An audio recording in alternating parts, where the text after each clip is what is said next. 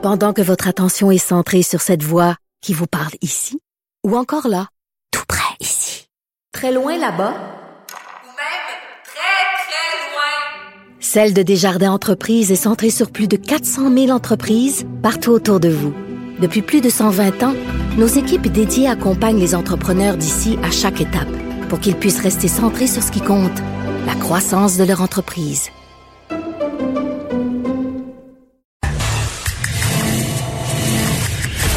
Risque d'être la plus grande bataille de notre vie. COVID-19. L'incontournable euh, Vincent Dessureau qui est avec nous. Vincent, c'est un chum, puis on aime ça, ce, ce, ce- comment on dirait, se tirer la pipe, comme on dit en bon québécois, Oui. se taquiner. Oui. Et euh, Vincent me niaisait tantôt parce que je parlais d'un texte sur la Chine, bien sûr, parce que je, je- je me réveille la nuit pour détester le régime chinois. C'est pas les Chinois. Faut dire le régime, Le régime chinois. Et là, je, je, je parlais tantôt à Jean-François Guérin, puis je parlais d'un texte dans le, le très sérieux Daily Mail. Et là, Vincent... Écoute, t'as vanté, t'as dit le Daily Mail, là, cette, cette très, euh, je sais pas, prestigieuse Non, non, euh, mais, euh, institution c'est- britannique. Ben, c'est un quotidien sérieux. C'est même pas le National Enquirer. Non, ben, non, je comprends, mais le Daily Mail, j'adore le Daily Mail, là, je te tiens à, à te le dire, parce que pour, pour aller chercher des histoires pas possibles, mais qui sont euh, honnêtement véridiques, là, c'est pas des inventés. Mais euh, le Daily Mail, c'est vraiment ma source numéro un en histoires qui ont pas de bon sens. C'est comme le New York Post. Ouais, un peu. Ouais, peu. ouais, t'as raison. C'est un journal, euh, euh, bon. disons qu'il peut sortir toutes sortes d'histoires loufoques. Mais parce que j'ai déjà, avec, avec des Britanniques, à un moment donné, je me souviens plus, je discutais, puis je disais, Hey, moi, je consulte le Daily Mail souvent. Là.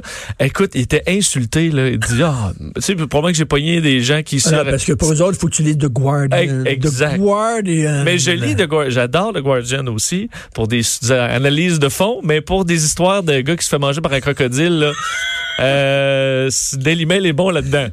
Mais, c'est juste que j'ai aimé tes mots de vraiment, là. Mais c'est pas le National. Enquirer. D'abord, euh, d'ailleurs, à CNN, Oui. euh, il y a un documentaire euh, qu'on annonce à CNN sur le National Enquirer, l'histoire du National Enquirer.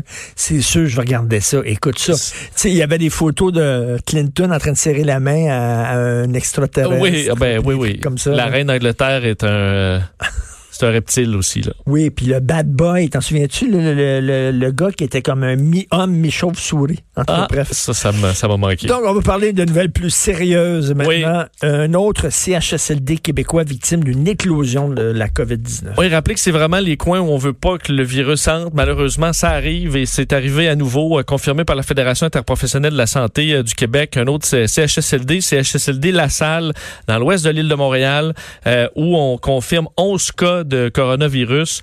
Euh, toutes les personnes qui ont des résultats positifs sont placées maintenant sur le même étage. Euh, mais il y a des inquiétudes parce que les employés qui sont euh, donc qui ont été en contact ont été placés en quarantaine, mais on dit que le- le- le- les, les- les infirmières ont peur d'aller travailler là. Dans Ah, certains cas. oui. Euh, là, bon, la semaine dernière, il y avait de l'inquiétude, mais depuis ce week-end, c'est beaucoup plus de l'inquiétude. Les gens ont peur. C'est ce que Josiane, euh, Joanne Rignado, la présidente de la FIC de l'Ouest de Montréal, euh, disait à nos collègues de TVA Nouvelles. Donc, un CHSLD aussi dans le nord de l'île, un autre à Laval, sont aux prises avec ce problème-là. Lorsque ça rentre dans un CHSLD ou une résidence pour personnes âgées, on voit à quel point ça peut faire des dommages. Alors, c'est arrivé une fois de plus, malheureusement, dans les derniers jours. La FIQ euh, qui obtient de nouvelles mesures pour protéger le personnel soignant. Oui, c'était une Ça, demande quand même depuis. euh, et c'est la question de la gestion de l'équipement aussi là, euh, qui est au centre de tout ça. Qui a droit à de l'équipement de protection ou pas? On est en période, puis euh, François Legault le- il commence à nous le dire de plus en plus. Là, on n'en a pas tant que ça. Bon, euh, ben des voilà. Bon. voilà. Donc, il faut choisir qui va en avoir, qui en aura pas. Ben, il faut y aller vraiment au, au- au plus nécessaire. là. Et euh, la Fédération interprofessionnelle de la santé qui conclut un accord avec le gouvernement du Québec pour des mesures d'urgence, des mesures pour protéger le personnel soignant, comme les infirmières et les inhalothérapeutes, entre autres, qui sont directement au front. Là. Alors, euh, Nancy Bédard, présidente de la FIC, explique que ce qu'on va, ce qu'on avait déjà confirmé, là, les femmes enceintes ne travailleront donc plus dans, dans les, euh, en fait, qui, qui travaillent plus dans les milieux de soins. Euh, en fait, on les enlève. là. Les femmes Ok. enceintes, on le savait déjà, pour là où c'est dangereux. Les professionnels qui ont des problèmes là au niveau de leur système immunitaire ou âgés de plus de 70 ans retournent à la maison euh, et sont rémunérés. Les uniformes, ça c'est quand même important. là. Les uniformes fournis vont être entretenus par l'employeur. Ça, il y en a encore. Là, dire, ton, ton, ton, Ben oui. tes équipements là, que tu as porté toute la journée avec des gens atteints de coronavirus. Tu vas Faut pas laver ça euh, dans la, en même temps que le- les vêtements de tes, de tes enfants. Là. Mais oui. Alors ça, c'est, ce sera réglé. Allocation également de repas pour ceux qui prennent du temps supplémentaire. Allocation de frais de garde pour lorsqu'on a des temps supplémentaires aussi. Alors on dit, le gouvernement s'est rendu à l'évidence que protéger celles qui sont au cœur de l'offensive était fondamental. Alors euh, entendre qui se conclut, qui devrait protéger davantage ceux qui sont au front. Québec solidaire qui demande un délai d'urgence de paiement des loyers. Ouais, parce que là, c'est demain, là, le 1er avril. Puis pour bien des gens, bien des locataires au Québec, c'était ça le mur. Là. Tu sais, le mur, était, c'est celui-là, le mur du paiement Ben, de sais loyer. bien, mais, mais si tu payes pas ton loyer, c'est le propriétaire Ouais. qui, lui, il y a un mur de, de son hypothèque aussi, là. Absolument. Faut pas penser Oui. que tes propriétaires euh, ont plus de lousse que certains locataires. Tu sais, les propriétaires, l'image du propriétaire qui exploite le locataire, oui, il y en a, là, mais tu sais, il y en a qui ont, ils ont, ils ont mis leurs économies pour acheter un triplex, puis c'est l'argent de leur vieux jour. Puis moi, j'ai un ami Oui. comme ça qui a acheté un, un immeuble à appartement, puis c'est comme l'équivalent de son REER. Si lui, là, ses, euh, ses locataires, il paye plus son loyer, il est dans la marde. Et euh, ben, ce qu'on demande du côté de Québec solidaire, c'est une, une période de grâce, là, mais jusqu'au 30 avril. Alors, on demande, dans le fond, euh, d'extensionner le mois au complet, d'avoir le mois. Question qu'on puisse arriver à l'aide promis, promis donc par le gouvernement fédéral, euh, le 2000 dollars. Alors, au moins se rendre jusque-là pour avoir les chèques qui rentrent et payer son loyer. OK, On mais est-ce que les banques, est-ce que les banques vont pouvoir Ben, retarder le paiement des hypothèques? C'est ça autres? aussi, c'est que là, on se dit, là, les banques, là, les banques, Richard, ils font pas grand-chose. là. Non, ils font rien. Euh, ils ont des taux d'int- là, le taux, euh, les, les taux euh, par la Banque centrale, Ban- Banque du Canada ont été abaissés à 0,25% Je sais pas si tu as vu ton taux sur ta carte de crédit, là, mais il a, il a pas baissé. Là. C'est très élevé, les taux euh, hypothécaires aussi. Euh, et est-ce qu'on devrait tout simplement faire, parce que si tu donnes un délai de grâce pour payer l'hypothèque, ben ensuite les, les- les propriétaires peuvent faire le même, la même grâce pour leurs locataires. Ça devrait être tout le monde qui en bénéficie. Est-ce qu'on verra ça poindre dans les prochains jours? Peut-être, mais ce, ce délai-là du 1er avril, il arrive demain. Pour l'instant, beaucoup de locataires risquent d'avoir de la pression pour payer rapidement. Le bilan mondial, là, c'est- on atteint le cap des 800 000 cas infectés. Oui, 800 000, euh, donc ça a été que- passé dans les dernières heures, évidemment, de cas confirmés. 39 000 morts, alors on devrait, on va dépasser les 40 000 morts aujourd'hui, euh, Richard. D'ailleurs, pour vous mettre en contexte, sauter les fameuses courbes, là, euh, une des courbes qui est quand même révélatrice, c'est la courbe sur les décès là, par jour. OK. Euh, juste te montrer, pour montrer les- depuis trois semaines, là, le 7 mars, on avait 105 morts par jour. 105. Le 7 mars, ça, ça fait pas longtemps, c'est au début, on est encore dans le même mois. Le 17 mars, on était à 817 morts par jour. Hi! Le 27 mars, ça fait quelques jours, 3200 morts par jour. Et euh, aujourd'hui, on devrait atteindre les 4000 morts par jour. là. Donc, on est le 7 mars, on était à 105 Ok, morts. On est à grimpe, là. 4000 morts par jour. Euh, ça grimpe, mais ça grimpe à quoi? Une vitesse moins rapide? Non? Ben, le- dans les derniers jours, un peu moins rapide, en fait, en raison d'une stabilisation en Italie qui rassure un peu. Euh, par contre, l'Espagne, là, on s'attendait on s'attend à ce que ça ralentisse, mais l'Espagne, 849 morts hier, c'est un record encore. Donc, le pic, on l'a pas atteint. Le pic, ben, on le souhaite le voir, là. mais en même temps, des fois, tu vois juste un petit plateau puis ça repart. On souhaite pas ça, mais euh, on, je pense que beaucoup s'attendent à ce qu'il y ait un pic dans les pays les plus touchés d'Europe. On verra si ça se confirme. Euh, je te dire, sur l'international, les États-Unis ont passé le cap des 3000 morts également. Euh, eux ont ra- rajouté 20 000 cas euh, hier à leur bilan. Et est-ce que... bon, il faudra attendre de ce côté-là avant un pic, ça c'est sûr.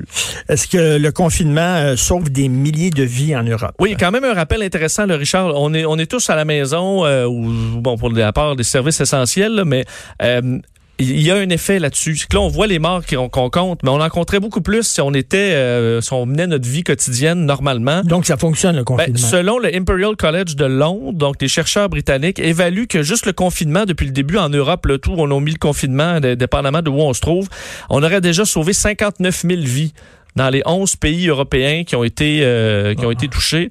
Euh, donc c'est quand et ce n'est que le début. Là. Entre autres, l'Italie, on dit que sans, sans mesure de contrainte, on aurait euh, vu euh, plus de 16 000 personnes mourir, euh, de 38 000, excuse-moi, 38 000 décès de plus, et en Espagne 16 000.